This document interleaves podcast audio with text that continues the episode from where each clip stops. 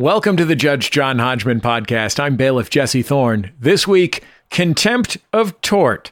Matt files suit against his wife, Bryn. Bryn loves to bake cakes, and Matt can't stop eating them. He would like her to bake fewer cakes or get them out of the house. Who's right, who's wrong? Only one can decide. Please rise as Judge John Hodgman enters the courtroom and presents an obscure cultural reference. Oh, yeah, I remember Amber Carbonelli. I borrowed her Pog collection. Oh, and then I sold them to Bucky Rinfus. And when Amber asked me about it, I said they were stolen by a werewolf. But turns out Amber was totally into werewolves. It was like exciting for her. We went up to Drain Park on a werewolf hunt to get her pogs back, and we ended up making out by the light of a full moon. But then she dumped me for Trip Kowalski because he had a full beard at age 12. Man, eighth grade was fun. Bailiff Jesse, swear them in. Matt, Bryn, please rise and raise your right hands. Do you swear to tell the truth, the whole truth, and nothing but the truth, so help you God or whatever? I do. I do. Do you swear to abide by Judge John Hodgman's ruling, despite the fact that it's thanks to Mickey we have cake every morning? I do. I do. Judge Hodgman, you may proceed. Matt and Bryn, you may be seated. I, Jesse, I don't even understand that cultural reference. What are you talking about? That was in the night kitchen. That's how in the night kitchen ends. Oh, yeah. Thanks to Mickey. Oh, We yeah. We have cake every morning. Milk in the batter. We bake cake and nothing's the matter. Look, Maurice Sendak, obviously a genius. I was too up in my Edward Gorey at that time. You know what I mean? That's where I went. Oh, wow. That's where my dark imaginings went. Matt and Bryn, for an immediate summary judgment in one of yours favors, can either of you name the piece of culture I referenced when I entered the courtroom? And let me start by saying, you're never going to get it. No, you're never going to get it. Not, Not this time. There are two reasons why you're never going to get it, but I'm going to give you a chance anyway, Matt. What's what's your guess? Um, I'm gonna guess like uh, one of the Goosebump uh, teen novels. That's the only thing I th- can think of that would combine high school and dating and werewolves. So That's ha- you know what? You're actually closer than I would have thought. It's a good guess. Oh. Put it in the guess book. Bryn, what's your guess? Uh, I think it's from a flashback scene in Buffy the Vampire Slayer. Flashback scene in Buffy the Vampire Slayer. Bryn, not as good a guess. Sorry. good, but not good. But guess what? All guesses are wrong. You know why you're not going to get this one? Because you're Canadian. Oh. No, no offense. I happen to see here you are in Alberta, Canada. One of the few provinces that I have never visited in Canada. And also, you're not time travelers.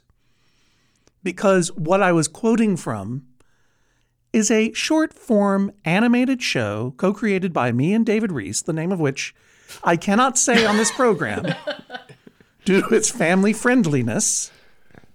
Specifically, episode nine of this particular show, The Mystery of the Impossible Car, which you have not seen because you're not time travelers. It comes out tomorrow night, as of this recording, August 27th of 2020. And guess what? This show is not available in Canada, sadly. Sorry. but I know. I tried. I tried to watch it. Yeah, it's it's it's uh, it's a it's a great show. Just 11 minute episodes, 10 of them that David Rees and I made about a former boy detective, a la a boy detective you might have read in a series of young adult books. That's why that Goosebumps uh, guess was pretty good, Matt. thank you. A former, a former boy detective who is now grown up, but has failed to thrive in his life and is still solving crimes for teenagers. And David Rees is his partner. That quote was my poor imitation of the inimitable David Rees playing the role of David Purefoy, remembering eighth grade. And this particular episode, which airs tomorrow night, August 27th, it, it is our penultimate episode, and it features the incredible actor Obehi Janice as Heather Culbreth of Lake Patrol in the town of Richardsville, North Carolina, from which we take the name of the show, which I cannot say. But please, everybody, we're getting into the final run, the final few moments of this show. This is the, the second to last episode. If you haven't checked it out, please check it out. You can watch it tomorrow night on what show, Matt and Bryn? Not the name of our show, but it's part of another show. Cake. That's right. Cake. See? it's not just a plug. Oh, There's a genuine connection. Our show, which cannot shall never be named on the Judge John Hodgman podcast, is part of Cake, which is FXX's half hour anthology of short form animated and non animated weirdsies, including our show, which shall never be named, comes in 10 p.m. tomorrow night, August 27th on FXX, or check it out the next day at Hulu. And if you want to catch up on all the previous episodes, so long as you are in the United States of America, you can do so by going to bit.ly slash dicktown. That's just a weird short URL that was assigned randomly to this page. bit.ly slash dicktown. Okay, so anyway, Cake is a show on FXX, but the cake we're talking about is the kind of cake you bake.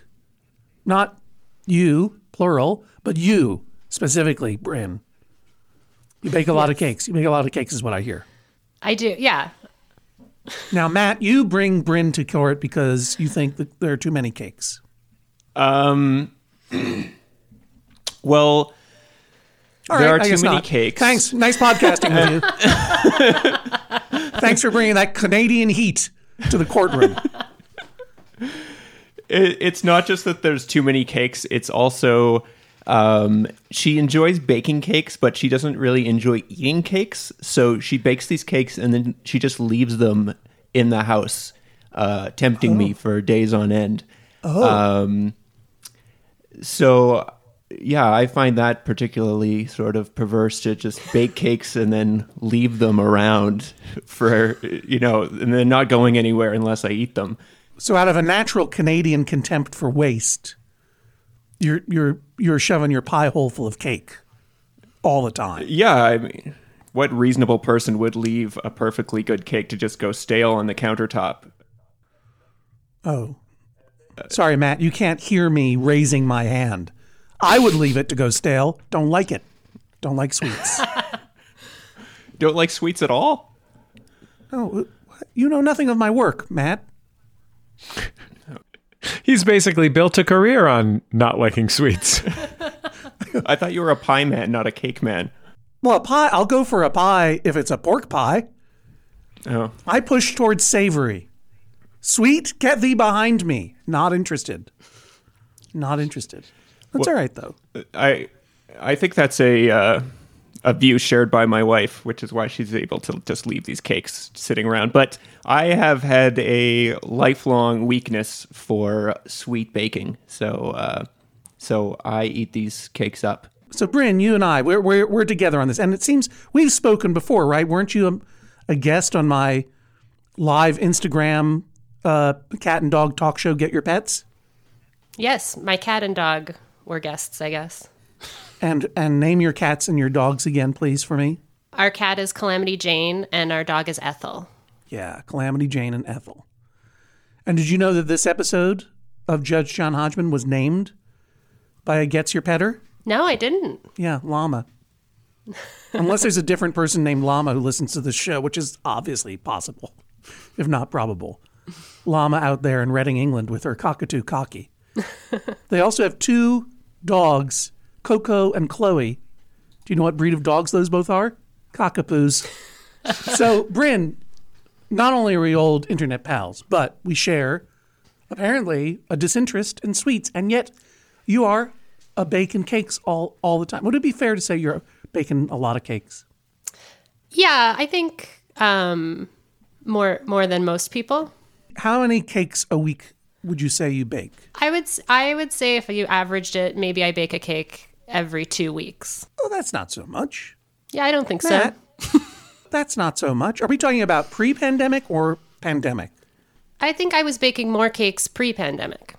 Weird. Because I'll say there is a, a young woman who lives in our house who has spent the pandemic just pushing out cakes every other day, basically. Wow. I feel like baking baking is a one of those that and sourdough culturing has become one of those stay-at-home hobbies that people have really gotten into. But you you you let up on the cake baking during the pandemic. Is that correct, Bryn? A little bit, yeah. It's hot here. It has been very hot, and baking isn't as as uh, pleasing when it's hot out. Okay. So, so how long has this been going on, and how did it get started? This baking of cakes, and then leaving them around for Matt to gorge on. Uh, it started on his 36th birthday, which was two years ago. Um, I made him a birthday Oh. cake, and I really enjoyed it. And uh, yeah, I just got into it, and then my parents got me America's Test Kitchen cake book. oh, look, this is old home week here at the Judge John Hodgman podcast because America's Test Kitchen is the employer of Afton Cyrus, a former litigant. Oh, Her her sister, by the, by the way, I'm up here at WERU in Orland, Maine, 89.9 Blue Hill, 99.9 Bangor, all over the world at WERU.org with summer producer Joel Mann. Hey, Joel, how are you? Good, John. Did you know that Afton Cyrus was a litigant on our podcast? She took her sister to court, Hannah Cyrus. Did you know that? Yes. Okay. Good. Well, the matter is settled. Do you know where Hannah Cyrus works? Blue Hill. Blue Hill Library. She works at the Blue Hill Library. Right. See, I know. Jeez, Joel, you really, you really messed up my setup there. You always keep me on my toes. I thought you were going to say no, then I would explain it. But that's good. Yes, you're right. No, I don't. That's right. Well, she works at the Blue Hill Library. Oh, wow. Anyway, Let's take a quick recess and hear about this week's Judge John Hodgman sponsor. We'll be back in just a moment on the Judge John Hodgman podcast. Back for another game. You know it. What's going on? Just one more week till Max Fun Drive. Hard to believe. It's been a heck of a year since the last one. We're now a worker owned co op. We raised $50,000 for charity last year. And we've added a bunch of awesome new shows. But do you think we're ready to do it again? Absolutely. Lovely new gifts are lined up. The episodes will be amazing. And wait till everyone hears the bonus content. Yeah, plus they know to go to MaximumFun.org slash newsletter, so they're getting all the news. Oh, like that meetup day is on Thursday, March 21st. Then what's bothering you? Me? Oh, nothing. We're all set for Max Fun Drive to start on Monday, March 18th. I just didn't want you to see this coming. Check. What? Hang on! Most of the plants humans eat are technically grass. Most of the asphalt we drive on is almost a liquid. The formula of WD 40 is San Diego's greatest secret. Zippers were invented by a Swedish immigrant love story. On the podcast Secretly Incredibly Fascinating, we explore this type of amazing stuff. Stuff about ordinary topics like cabbage and batteries and socks. Topics you'd never expect to be the title of the podcast Secretly Incredibly Fascinating. Find us by searching for the word secretly in your podcast app. And at MaximumFun.org.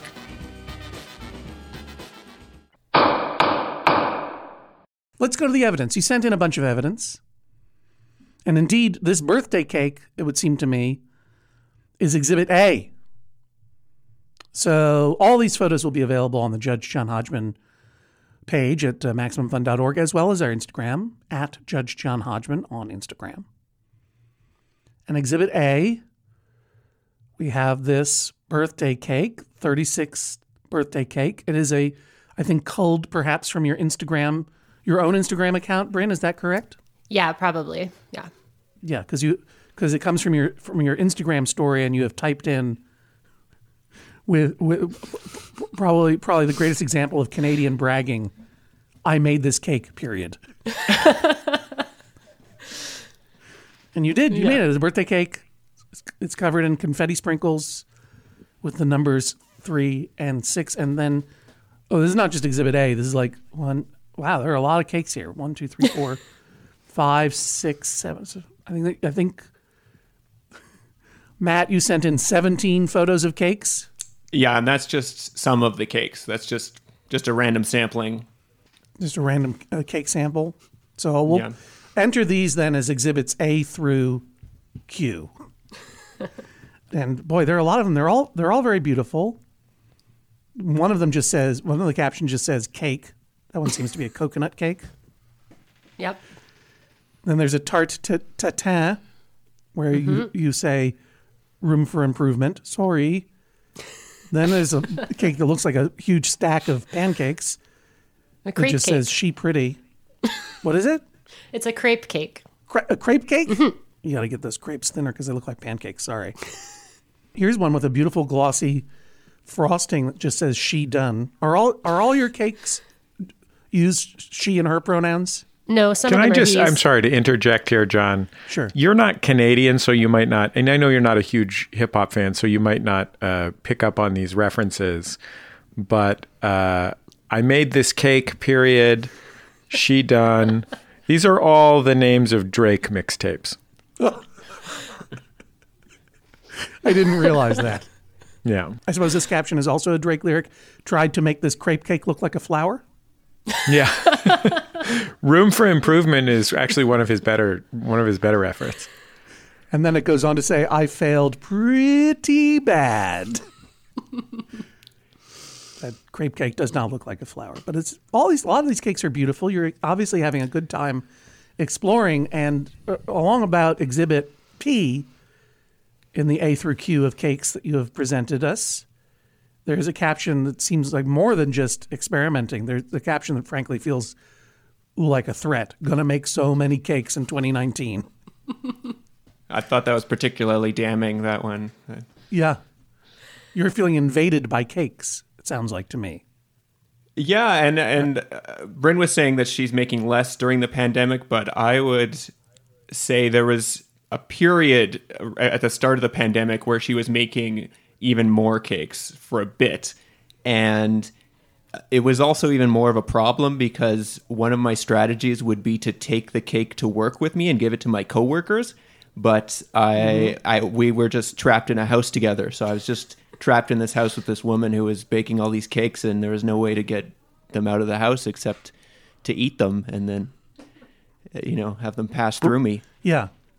Bryn, when you make these cakes, do you have a destination in mind for them? Are you making them for someone? Um, well, during the pandemic, no. Um, but before I work in a restaurant and or worked in a restaurant and I would make uh, the men and women who worked in the kitchen cakes for their birthdays. And that was kind of my outlet. Right. But now you have no outlet. No outlet. Because you're, you're, you're at home. And Matt, you're, what is your profession? Are you also at home? uh, i'm a medical student so um, i was off for two and a half months uh, but now i'm back in the hospital And is it possible? Is it hygienic? Is it allowed by Canadian law for you to bring in cakes and just leave them hanging around?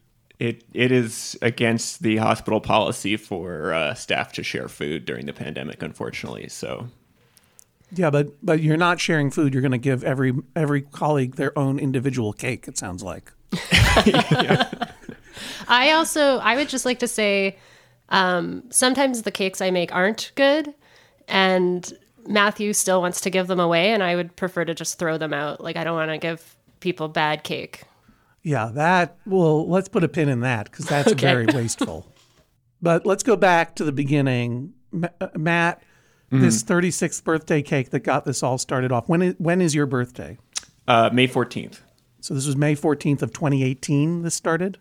yes sir And what is the significance of the date June 12th, 2018? uh, that is the date that i was diagnosed with type 1 diabetes Oh, that changes things Yeah. a little. And if there are folks at home who who aren't medical students, uh, uh, there are various types of diabetes. Type one is also known as cake type. Cake type diabetes. called cake sensitive diabetes yeah For those listening at home who may not know, and for those uh, co-hosting this podcast who might be a little fuzzy on it because I forgot to look at Wikipedia this morning. sure Type 1 diabetes is different from type 2, 2 diabetes in what way? And what does it mean in terms of how much cake you can put in your cake hole? So diabetes is basically um, uh, an inability for your body to regulate the amount of sugar in your blood. Um, so it's like the, for some reason the hormone insulin isn't working properly, or there isn't enough of it. Um, the most common kind is type two diabetes, which uh, is where it's sort of caused by um, eating a lot of carbohydrates and not exercising a lot, um, and then your um, your body kind of has to make more insulin for the extra carbohydrates you that you're eating, and eventually it kind of wears out and it can't make enough insulin, and then uh, your blood sugar gets too high because you can't make enough. Um, Right. That's type two. that's type 2, which is the more common kind. Right. Type 1 diabetes is uh, where it's an autoimmune disease. So basically, uh, for some reason, your immune system mistakes the cells in your body that produce insulin for a virus and starts attacking them and just uh, basically kills them off. And then your body doesn't produce any insulin, which is the hormone that uh, reduces your blood sugar. So uh, you have to uh, inject yourself with insulin whenever you eat a carbohydrate. Otherwise, your blood sugar is going to go too high. So, what does it mean practically in terms of how much sugar you can eat? How much cake should you eat in your life? Uh, well, so the trick is matching the insulin with the carbohydrate. So I can eat as much carbohydrate as I want if I can figure out exactly the right dose of insulin to inject, which is something that, like, um, you know, a healthy person who doesn't have diabetes, their um, pancreas is always doing that for them and just releasing the exact perfect amount of insulin. But I'm always having to guess uh, whenever I eat something how much insulin I should inject. You know what you need What's that? to figure out what what insulin goes with what cake? You need an insulin sommelier, an expert in pairing insulin with food. You know, I've thought of that. If in uh, in my diabetic utopia, every restaurant would have an insulin sommelier who would who would recommend a dose for you. But uh, Look, alas, obviously there's a lot there's a lot we have to work on in our nation. By the way, good job keeping keeping the doors closed. You're doing everything right up there. And in your nation as well. We can't go back to normal in any way. We have to build a hmm. big a new and better normal. And hmm. I'm with you, Matt, and a new and better normal every restaurant would have when we can reopen restaurants again would have an insulin sommelier. Mm-hmm. thank you. Yeah, I think that's an important initiative. Um, yeah. So, but basically, it's the more. The trick is the the more carbs you eat, the harder it is to guess. You know, if if you're only eating something with a tiny amount of carbohydrates in it, you only need a tiny amount of insulin, and you're only likely to make a tiny mistake. But if you're eating something like half a cake, you're almost guaranteed to you know go over or under. Right? It's it's a disaster waiting to happen. So, Bryn, how do you feel about the fact that your cake baking hobby, which spiked like Matt's blood sugar level almost immediately after he got his diagnosis, you're literally leaving around what he calls disasters waiting to happen around your house? Right. Um, well, a couple things. Matthew manages his diabetes really well. I think that if he didn't manage it well, it would be different. And um, I don't really have any other hobbies. like, uh, this is just one thing that uh, really brings me a lot of pleasure. And I do do most of the cooking, and I try to cook low carb stuff for our main meals. And I've changed other things in my diet. He he's a vegetarian, so I don't cook meat. Um, yeah, I think I've made lots of concessions, and I'd like to just hold on to this this one thing. Well, setting aside what a what a what a nightmare Matt is in terms of his pickiness and medical requirements to cook for. Tell me about what baking cakes means to you. What how do you feel when you're making them? What what what does it bring to your life? Cuz obviously you're not making them for him. You're, you you you could be destroying your husband with them. Right. So you're making And them for yourself this isn't. I know. and you don't like them. So tell me what you like about baking. I do. That's well. I do like them. I do eat some of the cake, but uh, he just eats them very quickly, so I don't have a chance. Objection. Oh. Uh, you so I- objected, Matt? Hang on, I'll allow his objection. What's your objection, Matt? Well, I think I I eat them at a well. Sometimes I do eat them quickly, You can't control yourself. but uh, but Bryn eats them barely at all. Like she she will eat- have like a one small piece, maybe two small pieces, but uh, the cake is going to go just just going to go stale if if Bryn's the only one eating it. I think my wife will, will concede. yeah, that. that's right. Blame the staleness for your own cake greed. Objection overruled. Bryn, Oh. Bryn, go ahead, please. yeah, so to answer what I guess I like about baking cakes or why it brings me pleasure is um, it's tricky, right? It's uh, you don't know until it's all done if you did it right. Um, so the stakes Yeah. are kind of high, and when you get it right, uh, it just I have a real sense of accomplishment. And is it hard for you? Have you ever tried to not bake? Um, I tried making some keto cakes. You made some keto cakes for Matthew. I did, yeah. That's where instead of sugar, you just use lard? Uh, oh, no, he's a vegetarian. Yeah, there's uh, various alternative flours and sugar or sweetening ingredients that you need to do keto baking. Gotcha. To lower the carb count. Mhm. Okay. But that doesn't answer my question. How does it feel when you're not baking? Is it hard for you to not bake? Um, it's not hard, but I I guess an example I'll give is at the beginning of quarantine, I was um, feeling pretty, like just pretty down. I as most people were. I Why? think. Why would you? Sorry, go ahead. Just existential dread. Um, Yeah. I yeah, and then I remember I, I made a cake and I it really like it took me out of it. Like I felt like I had just been sitting like looking at my phone for like days on end and to to get up and, and make a cake and finish something, start something and finish something in a day, um, it really changed my mood. It really helped me.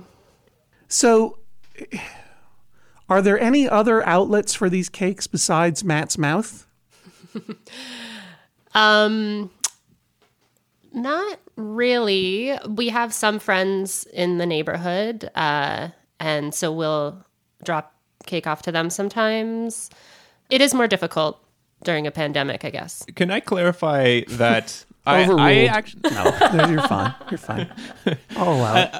I I do see that baking cakes brings Bryn a lot of joy, and I actually uh, would be sad if she stopped baking cakes. Um, what I am asking is just either that she get the cakes out of the house, like she uh, when she's baking a cake, maybe have someone in mind that she's baking the cake for, and then expediently deliver the cake to that person once she's baked it.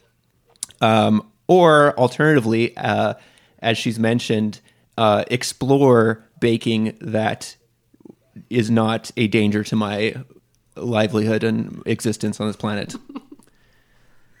Your livelihood. Well, I guess as a medical student, you have to be you have to be alive. I guess that's true. Bryn submitted some evidence, specifically testimony from this is not a photo, testimony from a friend of Bryn and Matt's who is a professional baker. And this professional baker, who's named Simon, writes to whom it may concern. It's kind of vague. Could just said, "Dear Judge John Hodgman." You have you have this letter on hand for anyone? Whatever. What, are you going to bring this? You to bring this letter to the Flophouse, another podcast? To whom it may, to any podcaster. Simon says, "quote There is no joy in gluten-free baking. Gluten-free baking is a job, not a pleasure, and benefits the recipient of the baking sometimes, but rarely the baker themselves." Signed, a professional baker, Simon. That's another Canadian brag. Uh, professional baker, period.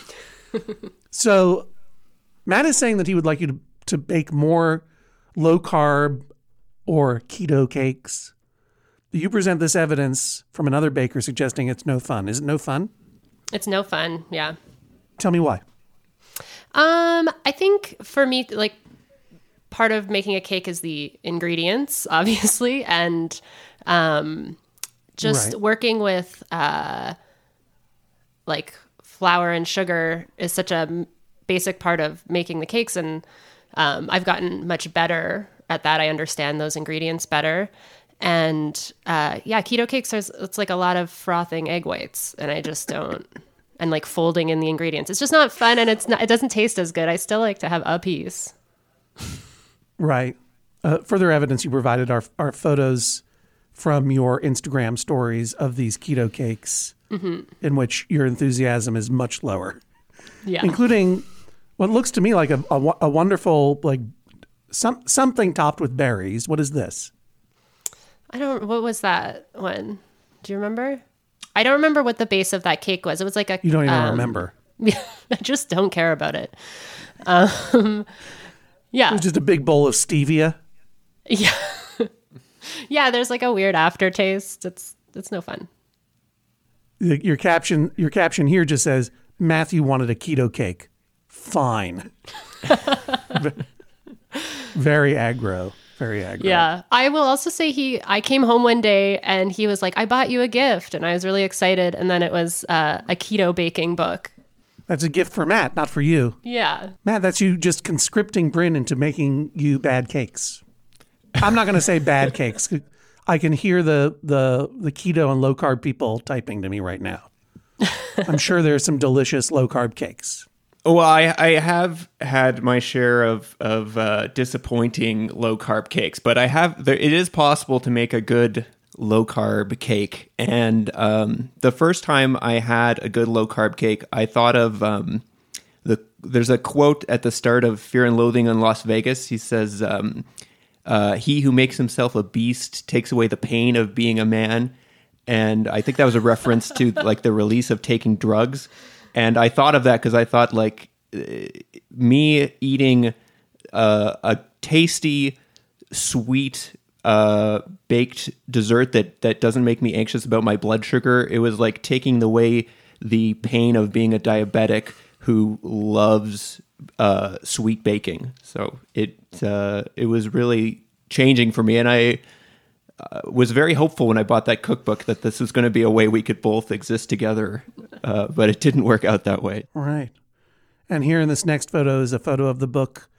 It's time stamped five minutes later. The book is now in the garbage. the garbage with a with a bunch of old cakes and some Canadian pizza. Weird. No, that's not true. The other photo here is Matt, you staring at a cake. What is, Yeah. what cake are you staring at? Uh, I don't have the photo in front of me, Judge, but um, It's it's a peanut butter uh, pretzel cake. oh, a Peanut butter pretzel cake. Yeah. I like both You of might- those. it- those It's a good cake for someone who uh, likes is likes savory better. It's a salty cake. Yeah, eh, you would think that I would like. I'm. I'm a. I'll just eat peanut butter out of a jar with a pretzel. Yeah. I don't need to make it round in order to feel normal. I know I'm abnormal. Nice, uh, nice uh, uh, skyline of uh, Alberta behind you, though. In this photo, Matt, it looks appropriately bleak.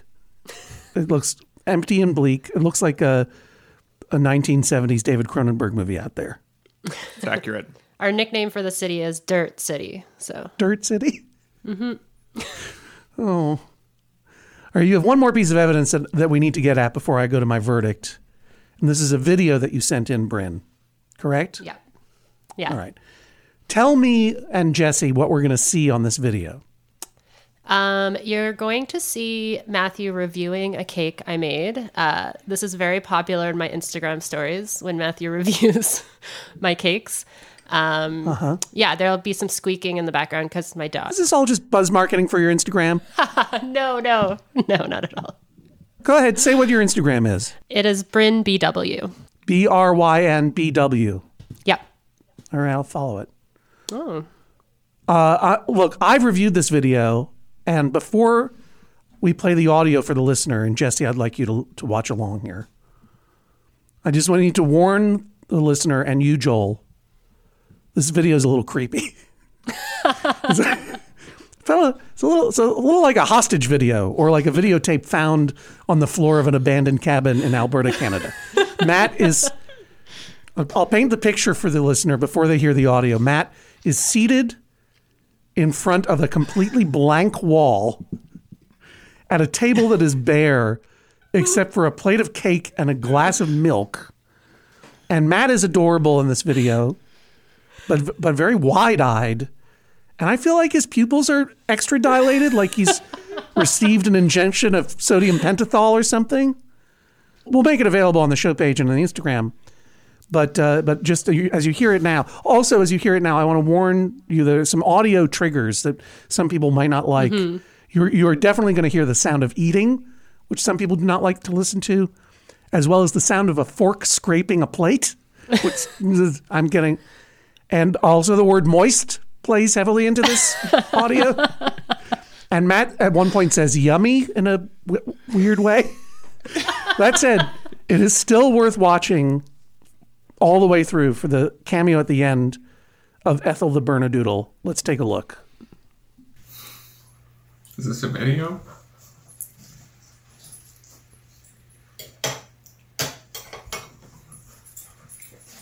Chocolatey, creamy, sweet, mmm, delicious. Let's try it with a bit of milk here. Yay, Ethel. Is it the moistest chocolate cake you've ever had? I think so. it's almost a pudding.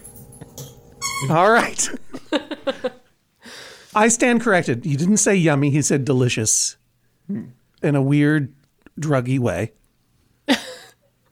and the wall behind him was not completely blank. There was one weird mid wall double outlet electrical outlet with nothing plugged into it. That was strange. but otherwise adorable. What did you want to prove with this, Bryn, before I go and make my verdict? Uh, that that he does enjoy the cakes. He enjoys, of course, he enjoys the cakes. No one, he started this out by saying he loves cake. Yeah, that's exactly the problem that I enjoy the cakes. You're leaving all this temptation around. You're filming him as as you are destroying his bodily functions. I mean, I think he again. I'll say he takes very good care of himself. He manages his diabetes very well. I think there was like uh, after I got diabetes, there was like this this like two month period where Bryn was like really careful about like uh, she was like researching how to like cook meals that were good for it, and then I think it became evident that I was doing a really good job of taking care of it, and then I feel like she just went completely the other way and just started making cakes all the time. So which I don't, I don't, I feel is maybe unfair. It's like because I'm doing this extra work of taking care of myself, is it fair to just leave all these cakes around all the time and make it even harder? So Bryn, let me ask you a serious question here. Sure. When you make a cake, does the pleasure come in finishing the cake in a in a way that you deem successful, or is the process not complete until you kidnap your husband and film a video of him saying that it's delicious? Is that part of it for you? So when I was taking the cakes out of the house and like taking them to work to give them uh, to the cooks, uh, he would always ask me to save him some. So often he's he's asking for the cake even when I'm I'm doing what. Don't dance what he- around my question, Bryn. Um, I do. I think Is it enough said, to bake a cake, or does Matt have to eat it in order for the pleasure cycle to be complete? Um, no, he doesn't have to. He doesn't have to. But I do enjoy those. As you said, he's very adorable. Uh, I do enjoy his reviews. Yeah. They're funny. Joel, what'd you what'd you think of that audio? It's pretty creepy, but I would I would just say, has an insurance policy been taken out on Matt recently? Good question. Good question. Uh, I'm not trying to kill him. That's not. That that's the Canadian way of saying you are trying to kill him. no, I did say at one not. point, if if you want a divorce, like if you don't want me around, we can have a divorce. You don't need to slowly murder me with cakes. So, but Why is this getting so dark? oh, right. Right. It's two in the afternoon. It's it's getting dark in Alberta. I forgot. Yeah. Sorry. Even in the summertime. All right. Uh, I think I've heard everything I need to. Uh, real, real quick question, just so that I understand. Matt, you're not asking that Bryn stop baking cakes, but she has to get them out of the house within 24 hours before you turn into a cake monster and eat it. yes, and or uh, explore baking cakes uh, with less carbohydrates in them using. Yeah, no, no, no, no. Forget, forget that, buddy. No. you can do that for yourself. That's your hobby. All right. Okay. Where do you propose these cakes go? Um, to someone who will appreciate them. Um, yeah, to our friends, our family. Um, I guess. I, I suppose if they just if she just took them into the backyard and threw them in the trash, I would still feel uncomfortable with that. So some someone who's going to appreciate them. Bryn, do you have friends and family that you can foist these cakes off on for real? I do, yeah. But I would like uh, to be able to decide if the cake was good enough to share. Right. So if it's a if it's a suboptimal cake, then it gets shoved into Matt's hole. Well, I I'm okay with throwing it out. All right. I think I heard everything I need to. I'm going to go into my night kitchen. I'll take a moment and I'll be back uh, with my verdict. Please rise as Judge John Hodgman exits the courtroom. Matt, how are you feeling? Uh, I'm feeling pretty good that there's going to be some kind of ruling that will be protective to my health, but uh, I'm a little disappointed that he seems to have totally disregarded the idea of encouraging low carb cakes because that would be my Ugh. my ideal uh, outcome because that way I get to actually enjoy some cakes. Oh. Bryn, how are you feeling? Uh, yeah, I think uh, the fact that Matthew has diabetes is a, makes me look kind of like a monster. Uh, so not I don't I don't think he's gonna rule in my favor.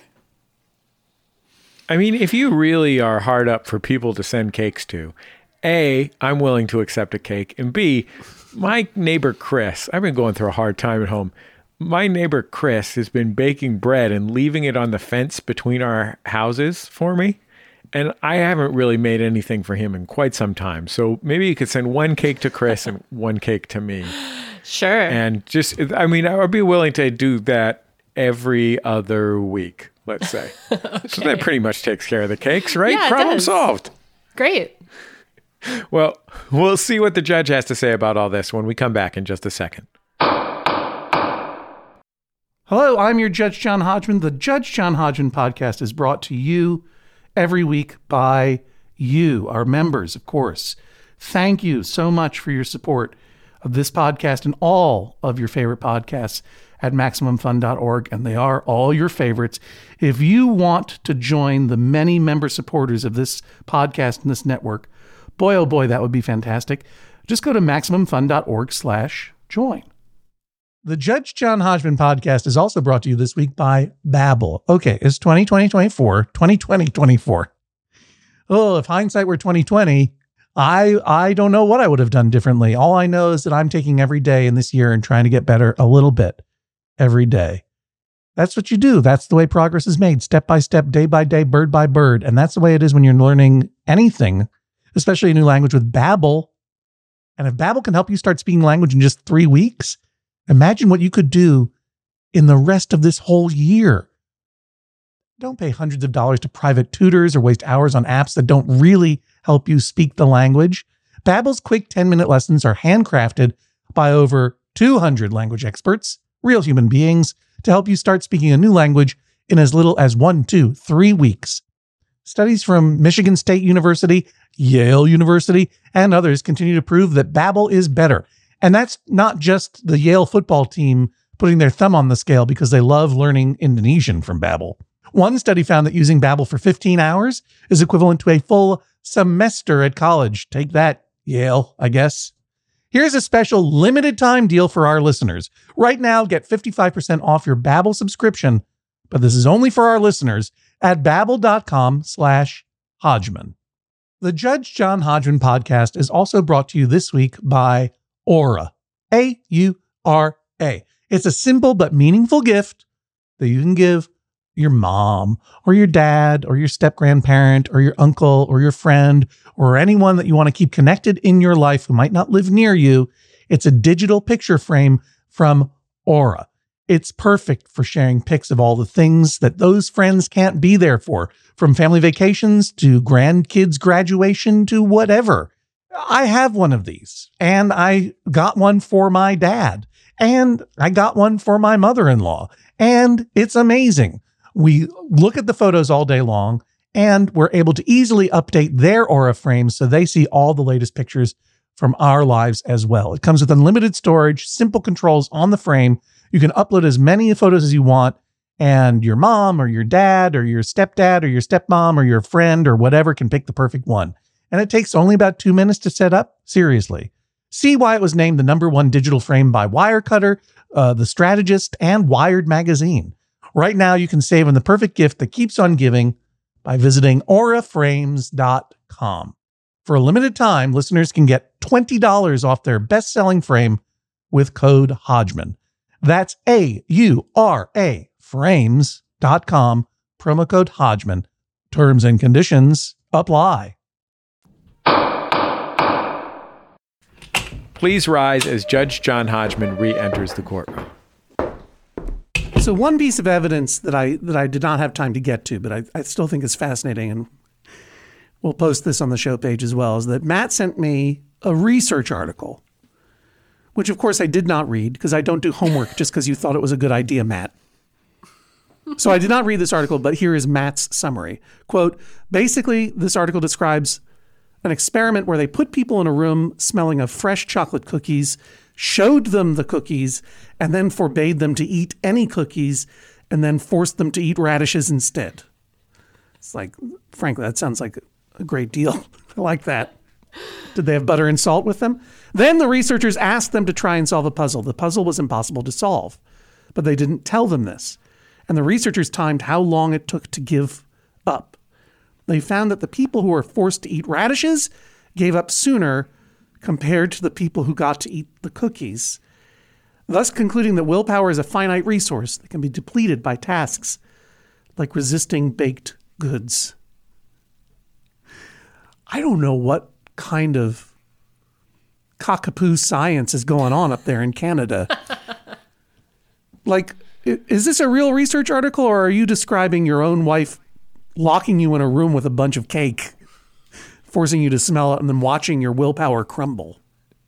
It is eerily similar to my situation, but it is in fact a, a in fact a landmark study that that developed this idea called ego depletion about that willpower could be depleted. I take it from your submitting this evidence that you feel your willpower is being tested. Well, yes, and then that that in turn af- affects the rest of my life. Uh, you know, if I'm trying to study for med school and, and at the same time I'm trying to resist eating cakes, it's it's hard to do both at the same time. I will say this if I were in that room, I would be so excited to eat those radishes. I don't understand Matt. I do not have whatever genetic makeup it is that I feel that if I don't eat those cookies that I've been shown and smelled, that I will not be able to solve a puzzle, that I will not be able to live a productive life. I feel very, very neutral in a way that I appreciate Matt and lots and lots, I and probably many, many more people in the world do feel that their willpower is tested and their internal life essence is sapped when they are tempted with a cake that they must deny themselves. I believe Matt's struggle is real, and he didn't have to give me a piece of homework to prove it. Just believe him. It is at the basis of one of the oldest precepts of this court. People like what they like, they crave what they crave, they need what they need. And of course, in balance with this, we have Bryn, who likes to bake cakes, and specifically traditional sugar and flour, carb heavy, non lardy stevia cakes. And she likes to do it in a vacuum. The output, the completion of the pleasure for her does not seem to be getting Matt to eat it. Her disinterest in them being eaten is so great to the point that she would risk his life to leave a cake around.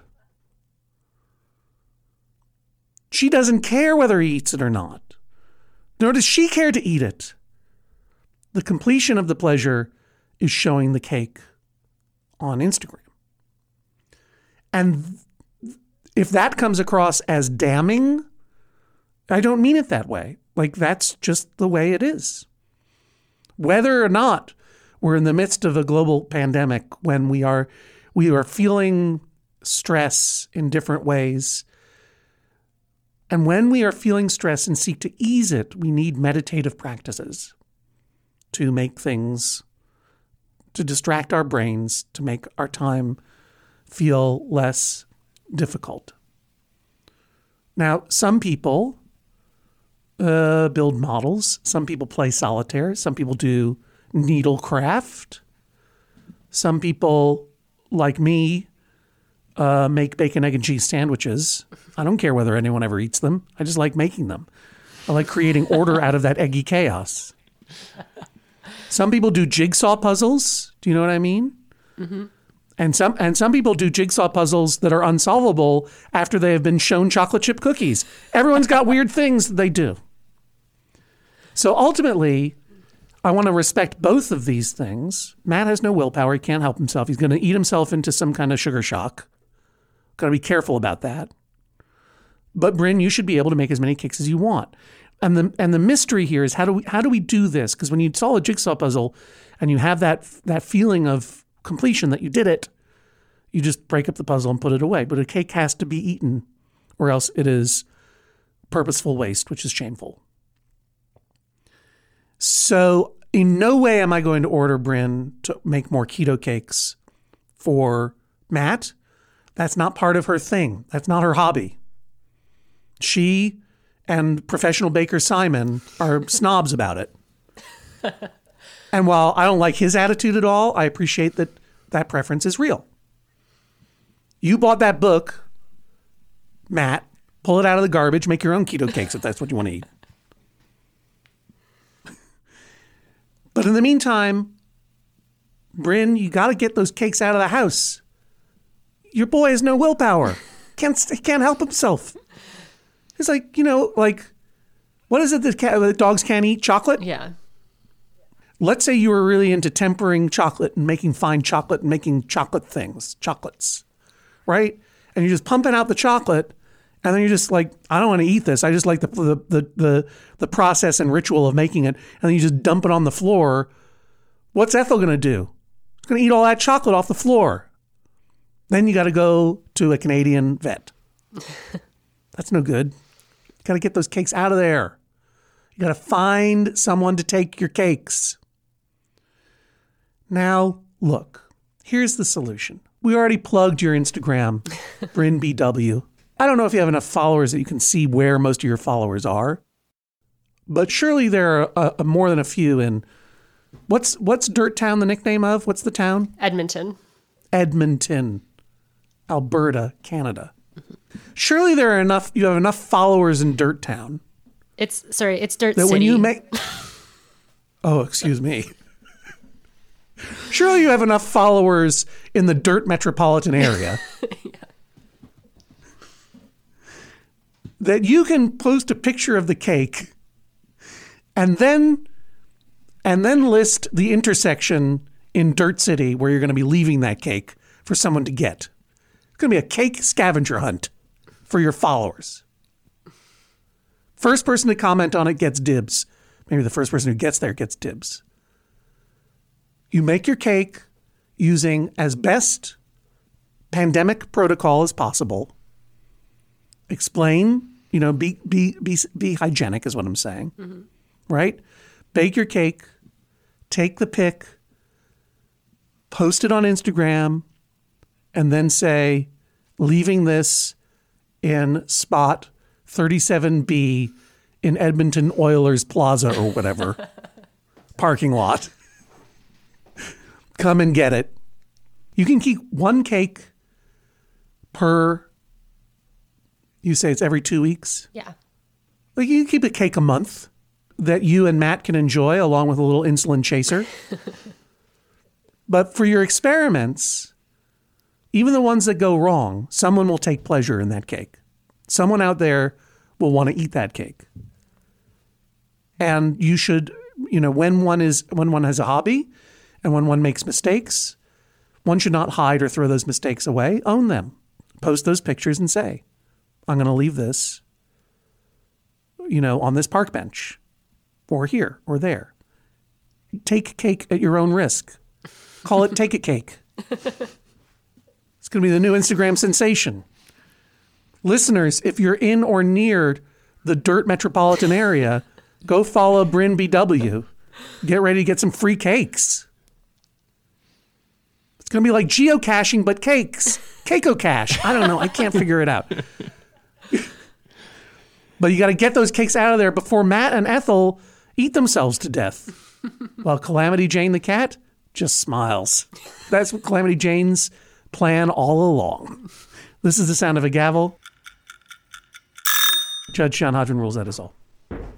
Please rise as Judge John Hodgman exits the courtroom.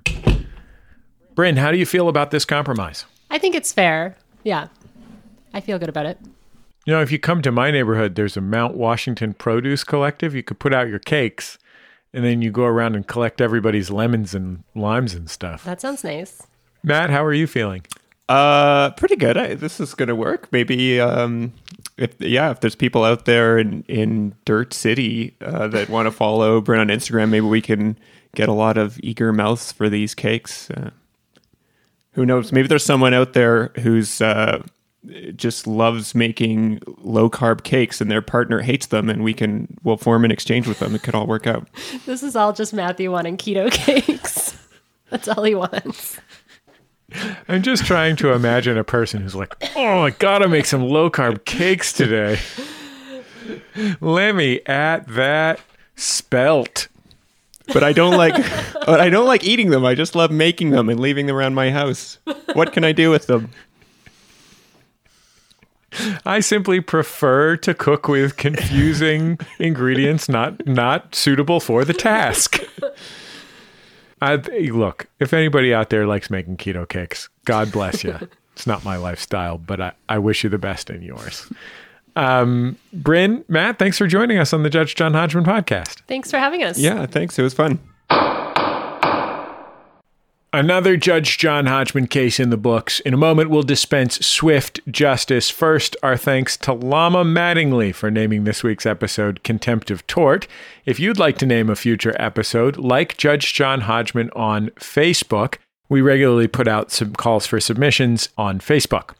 Follow us on Twitter at Jesse Thorn and at Hodgman, hashtag your Judge John Hodgman tweets, hashtag JJHO, and check out that Max Fun subreddit, maximumfun.reddit.com.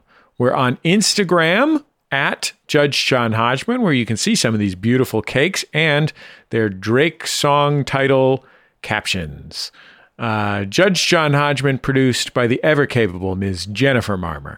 Now, let's get to swift justice, where we answer your small disputes with quick judgment. Kevin says, My wife insists on pronouncing it sherbert. Please make her stop. I've I've always hated this word and I've always hated this product. Not just because I dislike sweets, but I when was the last time you had a sherbet? Oh, I don't know. I was probably nine years old. It was before I learned that ice cream is better than sherbet. Have you you call it sherbet? I don't know. Sherbet? Sherbet? Either way. I don't, I don't know. My dad's from Missouri and he used to say warshing. Warshing? So there's a lot of extra R's in my ancestral speech. I thought you meant he called sherbet washing. No, no. He's he would he would clean his clothes using the washing machine. According to the American Kitchen magazine from 1902, and this is according, of course, to Wikipedia, there's a distinction between w- what is called a water ice, like what you call Italian ice or or a uh, sorbet, from sherbets, saying that sherbets are water ices frozen more rapidly and egg white or gelatin is often added to give a creamy consistency, or milk or another dairy is added to it.